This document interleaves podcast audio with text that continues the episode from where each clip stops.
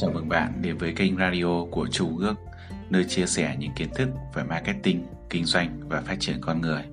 Bạn có thể kết nối trực tiếp với Chu Công Ước thông qua số máy 0973 815 458, email công ước việt nam gmail.com. Cảm ơn bạn. Cái ngày thay đổi cuộc đời tôi Sau khi bước sang tuổi 25 không lâu tôi gặp một người đàn ông tên là Soát Thực sự tôi đã không biết rằng cuộc gặp gỡ này sẽ thay đổi cuộc đời của mình. Trước khi gặp gỡ định mệnh đó xảy ra, cuộc đời tôi cũng giống hệt như cuộc đời của hầu hết những người đi theo lối sống kẻ nhạt với rất ít và thậm chí chẳng có mấy hạnh phúc. Tôi đã có một sự khởi đầu tuyệt vời, lớn lên ở một ngôi trường đáng yêu trong một cộng đồng nông dân nhỏ ở vùng Tây Nam Ihado. Chỉ cách bờ sông Snake một khoảng ngắn, khi rời xa gia đình, tôi tràn đầy hy vọng sẽ tự kiến tạo cuộc đời mình tốt đẹp đúng như giấc mơ Mỹ Tuy nhiên mọi chuyện không diễn ra trọn vẹn như tôi mong muốn. Sau khi tốt nghiệp, tôi nhanh chóng vào đại học. Nhưng vào cuối năm thứ nhất, tôi nghĩ mình đã đủ thông minh nên quyết định bỏ học. Điều này hóa ra lại một là một sai lầm to lớn, một trong nhiều sai lầm to lớn mà tôi mắc phải trong những ngày đó. Nhưng tôi lại thiếu kiên nhẫn để làm việc và kiếm tiền. Bạn có thể hình dung là tôi có thể tìm được một công việc phù hợp mà không khó khăn gì. Lúc ấy tôi chưa hiểu được giá trị khác biệt giữa việc đơn thuần là kiếm sống với việc xây dựng một cuộc đời. Một thời gian ngắn sau đó lập gia đình và cũng như mọi người chồng thông thường, tôi hứa hẹn rất nhiều với vợ mình về tương lai tươi sáng mà tôi biết là tôi sẽ dễ dàng tìm thấy. Sau rốt, tôi là một người tham vọng và rất thành thật về ước vọng thành công của mình, nên tôi đã cật lực làm việc. Thành công là một điều chắc chắn. Hay tôi đã từng nghĩ như thế. Bước vào tuổi 25 tôi đã làm việc được 6 năm nên quyết định tính sổ với những tiến bộ của mình. Tôi có một nỗi nghi ngờ dai dẳng là mọi chuyện không hoàn toàn đúng hướng Tiền công hàng tuần của tôi tổng cộng được 57 đô la, cách xa những gì hứa hẹn, thậm chí càng tù xa hơn nữa nếu tính luôn cả chồng hóa đơn, ngày càng nằm bừa bộn trên chiếc bàn ọp ẹp trên bếp. Lúc ấy tôi đã là một người cha với trách nhiệm ngày càng lớn trước gia đình ngày càng đông. Tuy nhiên quan trọng nhất là tôi nhận ra rằng mình đã dần tự thỏa hiệp để âm thầm chấp nhận tình trạng thảm hại của mình. Một khoảnh khắc thành thật với chính mình là tôi bắt đầu nhận ra rằng về mặt tài chính, thay vì tiến bộ tôi ngày càng tụt lại đằng sau. Rõ ràng là cần phải thay đổi một vài thứ, nhưng đó là gì? Tôi đã tự nghĩ rằng mình chỉ làm việc cật lực thôi thì chưa đủ. Sự nhận biết này làm tôi bị sốc, càng sốc hơn khi tôi tin rằng phần thưởng dành cho những ai kiếm sống bằng hồ hôi công sức. Tuy vậy, điều rõ ràng khi ban ngày là dù có đổ mồ hôi, sôi nước mắt thì tôi cũng đang đi trên con đường dẫn đến sự kết thúc ở tuổi 60 như rất nhiều người tôi thường thấy quanh mình. Tan nát và thực sự cần giúp đỡ. Điều này làm tôi hoảng sợ, Tôi không thể đối mặt với một tương lai như vậy. Dù vậy tôi lại có nhiều câu hỏi hơn là câu trả lời. Tôi phải làm gì đây? Làm thế nào mà tôi có thể đổi hướng cuộc đời mình? Tôi đã nghĩ đến việc đi học lại, chỉ một năm học ở đại học không được tạo ấn tượng tốt trong đơn xin việc. Nhưng phải chăm lo trong một gia đình thì việc quay lại trường học dường như không thực tế. Vì thế tôi đã đến một việc bắt đầu với công việc kinh doanh, lúc ấy đó là một lựa chọn hào hứng. Tuy nhiên một điều chắc chắn là tôi không có đủ vốn liếng cần thiết. Sau cùng tiền bạc là một trong những vấn đề lớn nhất của tôi. Tôi thường rơi vào tình trạng hết sạch tiền trong nhiều tháng. Bạn có bao giờ rơi vào tình trạng đó chưa? Ngày nọ tôi đánh mất 10 đô la, nó làm tôi đau khổ đến phát ốm trong hai tuần lễ chỉ vì tờ 10 đô la. Một người bạn đã cúng đã củng cố tinh thần của tôi, anh ấy bảo này Jim, có thể một người nghèo khổ nào đó thật sự cần đến số tiền đó đã nhặt được. Có thể bạn không tin nhưng điều đó cũng không đủ uh, an ủi của tôi điều tôi quan tâm lúc ấy tôi mới là người cần phải nhặt được 10 đô la chứ không phải là người đánh mất nó tôi phải thú nhận là vào thời gian đó lòng khoan dung vẫn còn xa lạ đối với tôi Thế thì tôi đã ở đâu vào lúc 25 tuổi tụt lại phía sau ước mơ của mình mà không có một manh mối nào về cách để thay đổi cuộc đời theo hướng tốt hơn. Thế rồi một ngày nọ tôi đã gặp một vận may tại sao nó lại xuất hiện vào thời điểm đó trong cuộc đời của tôi. Tại sao những điều, điều tốt xảy ra vào thời điểm đó xảy ra Tôi thực sự không biết. Đối với tôi đây là một phần bí ẩn của cuộc sống. Dù sao đi chăng nữa vận may của tôi đã đến khi tôi gặp một người đàn ông, một người hết sức đặc biệt có tên là Swap. Tôi gặp ông ấy lần đầu tiên tại một buổi hội nghị về bán hàng, nơi ông ấy chủ trì một cuộc hội thảo. Tôi không thể kể lại điều gì mà ông ấy đã nói trong chiều ngày hôm ấy đã thu hút tôi đến như vậy, nhưng vẫn còn nhớ rõ suy nghĩ của chính mình là đã sẵn sàng đánh đổi bất cứ thứ gì để có thưởng như ông ấy. Vào cuối một buổi hội thảo lấy hết can đảm tôi buộc mình phải đến, đến bên soát và tự giới thiệu. Mặc dù tôi tỏ ra vất vụng về nhưng ông ấy chắc đã nhìn thấy được khao khát thành công của tôi. Ông ấy tuyết bụng rộng lượng và cuối cùng cũng thích tôi vài tháng sau soát tuyển dụng tôi vào tổ chức bán hàng của mình. Trong 5 năm sau đó tôi đã học được nhiều bài học về cuộc sống từ soát. Ông ấy coi tôi như con trai dành ra hàng giờ để dạy tôi triết lý riêng của mình. Triết lý mà giờ đây tôi gọi là 7 chiến lược thịnh vượng và hạnh phúc. Cho đến một ngày ở tuổi 49 soát đồ một qua đời. Sau những đau thương vì mất đi người thầy tinh thần, tôi dành thời gian để đánh giá ảnh hưởng của ông đến cuộc sống của mình.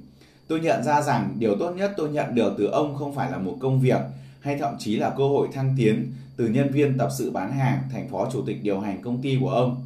Mà điều tốt đẹp nhất tôi nhận được từ ông chính là những gì tôi đã học được từ sự thông thái trong triết lý sống của ông và những nền tảng cho một cuộc sống thành công. Làm thế nào để giàu có, làm thế nào để hạnh phúc. Trong vài năm tiếp theo tôi vận dụng những ý tưởng của ông vào cuộc sống của mình và đã gặt hái được nhiều thành công. Thực tế tôi đã làm ra một khoản tiền lớn Thế nhưng trải nghiệm to lớn nhất là việc chia sẻ những ý tưởng này với đối tác kinh doanh và nhân viên, phản ứng nhận được đều tích cực và kết quả thu được gần như ngay lập tức và có thể đo lường được. Mặc dù tôi chủ yếu xem mình là một doanh nhân chứ không phải là một tác giả hay diễn giả, nhưng lại bị lôi cuốn bởi thách thức về khả năng truyền thông với người khác một cách đơn giản và trực tiếp và những ý tưởng sẽ tạo nên sự khác biệt trong cách thức thay đổi cuộc sống của mỗi người. Khi đọc cuốn sách này, bạn hãy tưởng tượng mình đang mua hàng bạn chỉ nên mua và sử dụng những ý tưởng nào có thể áp dụng ngay cho mình. Bạn chắc chắn không cần phải tin mọi thứ mà người khác nói, nhưng cũng cần phải thật sự dành cho mình một cơ hội. Hãy đọc những trang tiếp theo với tâm trí rộng mở. Nếu có điều gì phù hợp với bạn, hãy thử nghiệm. Nếu điều gì đó không phù hợp thì hãy loại bỏ. Hãy nhớ rằng dù là học viên của bất kỳ môn học nào thì bạn không chỉ đơn thuần là người đi theo. Chương 1 năm từ khóa Tất cả các ý tưởng trong cuốn sách này đều xuất phát từ một nhóm từ khóa quan trọng vì thế, để hiểu cuốn sách và thu nhận tối đa giá trị nội dung của nó, chúng ta cần phải thống nhất ý nghĩa của từng từ khóa. Nền tảng. Trước tiên hãy xem xét từ nền tảng. Tôi định nghĩa từ nền tảng là những nguyên tắc cơ bản để xây dựng nên thành tựu. Nền tảng tạo nên sự khởi đầu, yếu tố căn bản và tính hiện thực. Kể từ đó, mọi thứ khác có thể hình thành. Hãy dùng từ nền tảng và áp dụng vào khái niệm thành công. Nếu bạn đang tìm kiếm sự thành công nền tảng, loại thành công trường tồn theo thời gian, vốn được xây dựng từ một nền móng vững chắc thì bạn cần phải tránh mọi câu trả lời hoa mỹ. Thành công là một quá trình đơn giản, nó không rơi từ trên trời xuống, nó cũng không phải là điều kỳ diệu hay bí ẩn. Thành công chỉ đơn giản là kết quả tự nhiên của việc áp dụng nhất quán những nền tảng của thành công vào cuộc sống. Điều đó cũng đúng cho sự thịnh vượng và hạnh phúc. Chúng cũng đơn giản là kết quả tự nhiên của việc áp dụng nhất quán những nền tảng của thịnh vượng và hạnh phúc vào cuộc sống. Chìa khóa cho mọi sự là bám chắc vào nền tảng. Một nửa tá sự việc, một ngày nọ soát vị thầy vĩ đại của tôi bảo tôi này Jim, thường chỉ có khoảng nửa tá sự việc làm nên 80% của sự khác biệt. Nửa tá sự việc thật là một ý tưởng kỳ lạ. Cho dù chúng ta đang làm mọi chuyện để cải thiện sức khỏe, sự giàu có, thành tích cá nhân hay công việc kinh doanh, thì sự khác biệt giữa thành công vang dội và thất bại cay đắng cũng nằm ở mức độ cam kết của chúng ta trong việc tìm kiếm, học hỏi và áp dụng nửa tá sự việc này. Ví dụ người đàn ông nông dân muốn mong muốn một mùa bội thu thì nửa tá những điều căn bản mà ông ta cần tập trung khá dễ thấy. Đất nước giống nắng phân bón sự chăm sóc. Mỗi thành phần này đều có tầm quan trọng ngang nhau vì chủ uh, chỉ khi kết hợp với nhau thì có thể mang lại quả ngọt và một mùa thu hoạch thành công.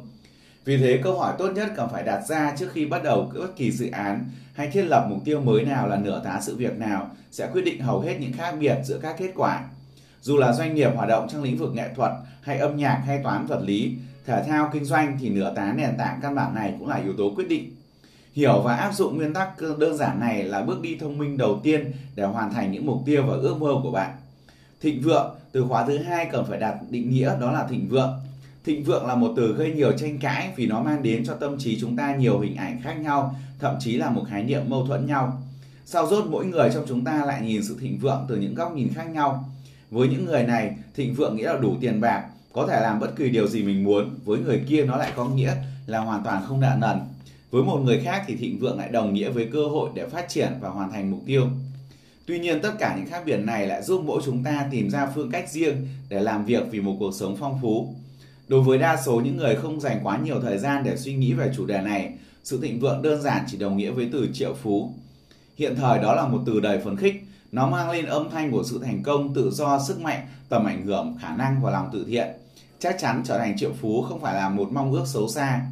Mặt khác, từ thịnh vượng còn có một ý nghĩa vượt ngoài khái niệm kinh tế bạn có thể nói đến sự thịnh vượng của kinh nghiệm sự thịnh vượng của tình hữu nghị sự thịnh vượng của tình yêu sự thịnh vượng của gia đình sự thịnh vượng của văn hóa tuy nhiên để thực hiện mục đích ấy của mình ở đây, chúng ta sẽ tập trung vào loại thịnh vượng mà đi cùng với nó là sự tự do về tài chính.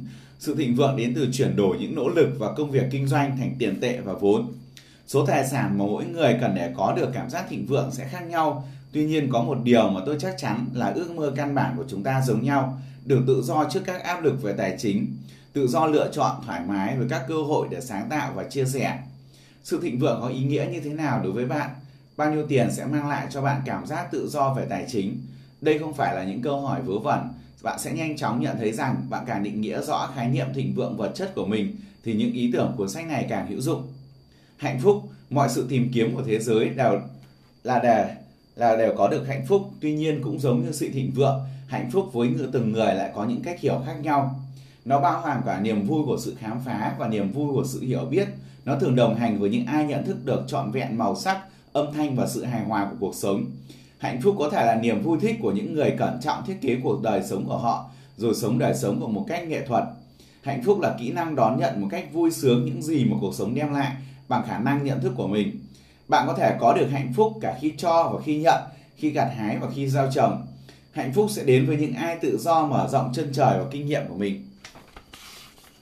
Nó cư ngụ trong ngôi nhà của những ai có khả năng giải tỏa sự tuyệt vọng mà không đánh mất cảm giác thoải mái của mình. Nó phụ thuộc về những ai kiểm soát được cả hoàn cảnh và cảm xúc. Hạnh phúc chỉ đơn giản là việc thoát khỏi những nỗi lo sợ trẻ con như lo lắng, tự đánh giá thấp, ghen tị, buồn xỉn, bất mãn, phân biệt và cam ghét. Những ai đã nếm trải hạnh phúc thường hiểu rõ nhận thức, sức mạnh tích cực, kỳ lạ của cuộc sống và tình yêu. Tuy nhiên, hạnh phúc không chỉ là cảm giác thông thường mà còn là một phương pháp suy nghĩ, giúp tổ chức cảm giác hoạt động và phong cách. Nói cách khác, nó là một phương cách diễn dịch thế giới và các sự kiện hạnh phúc là có được sự cân bằng. Đó là cảm giác hài lòng với những công việc hàng ngày, kể cả những công việc lặp đi lặp lại nhàm chán mà ít ai trong chúng ta có thể thoát được. Hạnh phúc là hành động có mục đích, đó là tình yêu thực tế, đó là khả năng hiểu rõ được những gì thấy được và tôn kính những điều kỳ diệu. Tuy nhiên, hầu hết chúng ta nghĩ rằng hạnh phúc là thứ gì đó đã mất trong quá khứ hay một đỉnh cao phải đạt đến trong tương lai. Tôi sẽ hạnh phúc khi ba chấm. Chỉ có rất ít người hiểu rằng chỉ có thể đạt được hạnh phúc chỉ có thể đạt được trong hiện tại. Đúng vậy, giống như những điều tốt đẹp, hạnh phúc thường khó có thể đạt được. Nhưng tôi hứa với bạn là nắm được, nắm bắt được hạnh phúc không phải là chuyện không thể. Vậy làm thế nào để bắt được con chim xanh hạnh phúc? Kỳ lạ là bạn chỉ cần hiểu và áp dụng một khái niệm tưởng chừng như không có chút liên quan nào đến hạnh phúc. Đó là tính kỷ luật. Kỷ luật.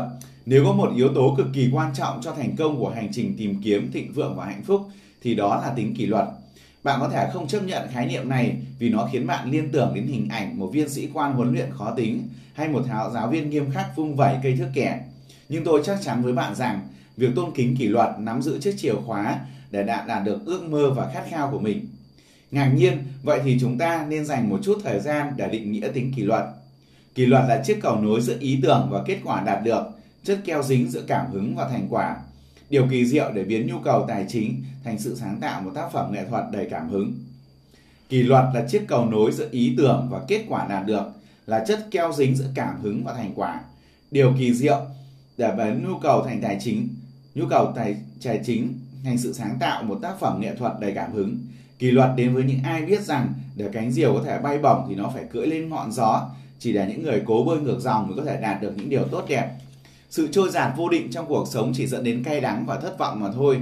Kỷ luật là nền tảng để xây dựng thành công, sự thiếu kỷ luật chắc chắn sẽ dẫn đến thất bại. Thật kỳ lạ là mọi nhiều người lại không thấy mối liên hệ giữa sự thiếu kỷ luật và thiếu thành công. Hầu hết mọi người hình dung thất bại như là một sự kiện chấn động, chẳng hạn như một công ty sắp phá sản hay một căn nhà sắp bị thu hồi. Tuy nhiên điều này lại không phải là cách thất bại diễn ra. Thất bại hiếm khi là kết quả của một sự việc riêng rẽ, thay vào đó nó là hệ quả cộng dồn của một chuỗi dài các thất bại nho nhỏ xảy đến do thiếu tính kỷ luật.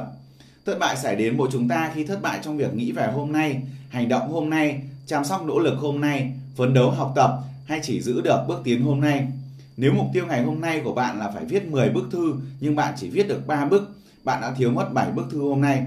Nếu bạn tự cam kết thực hiện 5 cuộc gọi nhưng bạn chỉ thực hiện 1 cuộc gọi, bạn đã thiếu mất 4 cuộc gọi hôm nay. Nếu kế hoạch tài chính của bạn đòi hỏi phải tiết kiệm 10 đô la nhưng bạn không tiết kiệm được đồng nào, bạn thiếu mất 10 đô la hôm nay.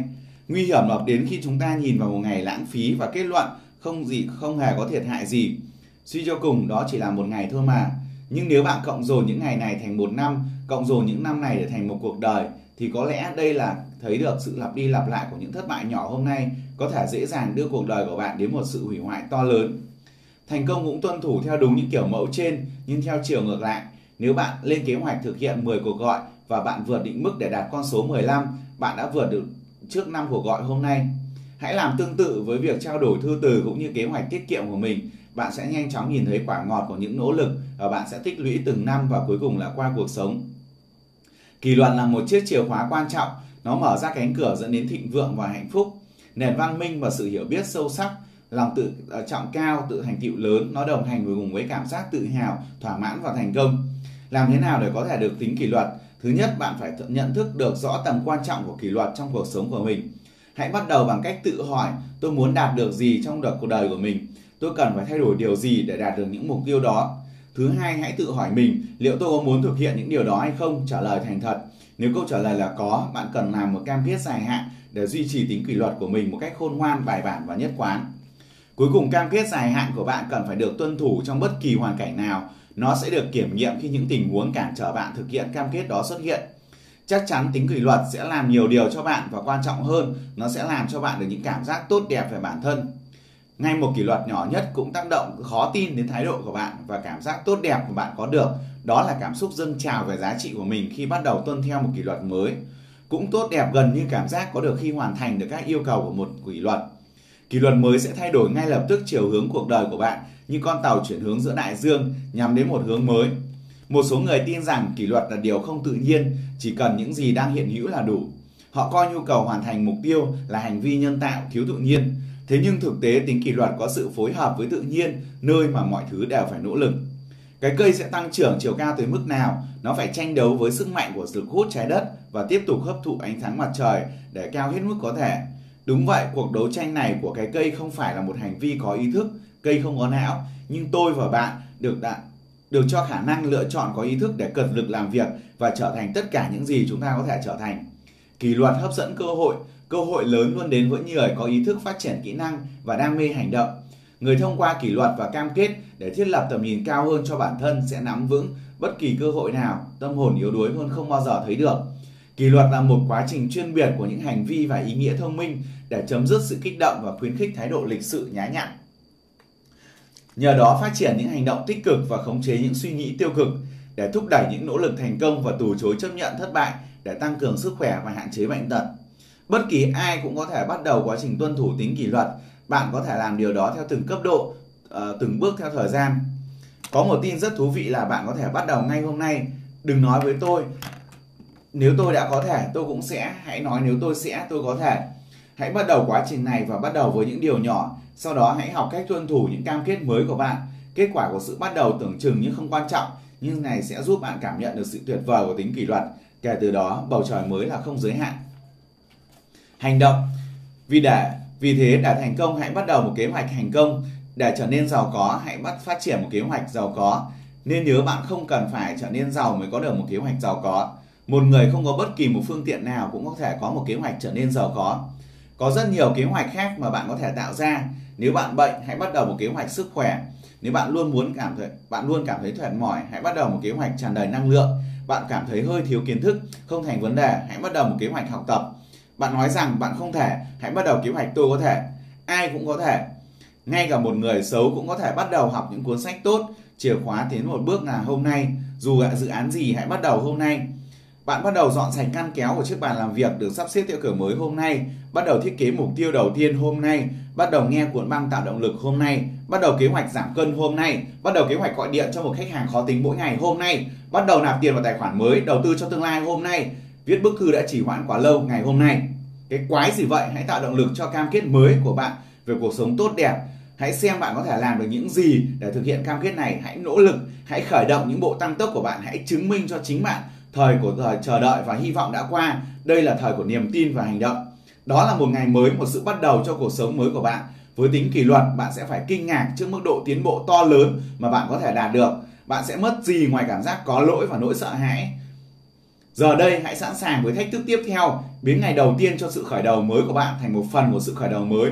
Hãy tiến lên phía trước, hãy xem có bao nhiêu điều bạn có thể bắt đầu và tiếp tục trong tuần này, tuần lễ của bạn cho sự khởi đầu mới. Tiếp theo hãy biến điều này thành thành tháng của sự khởi đầu mới và rồi năm của sự khởi đầu mới.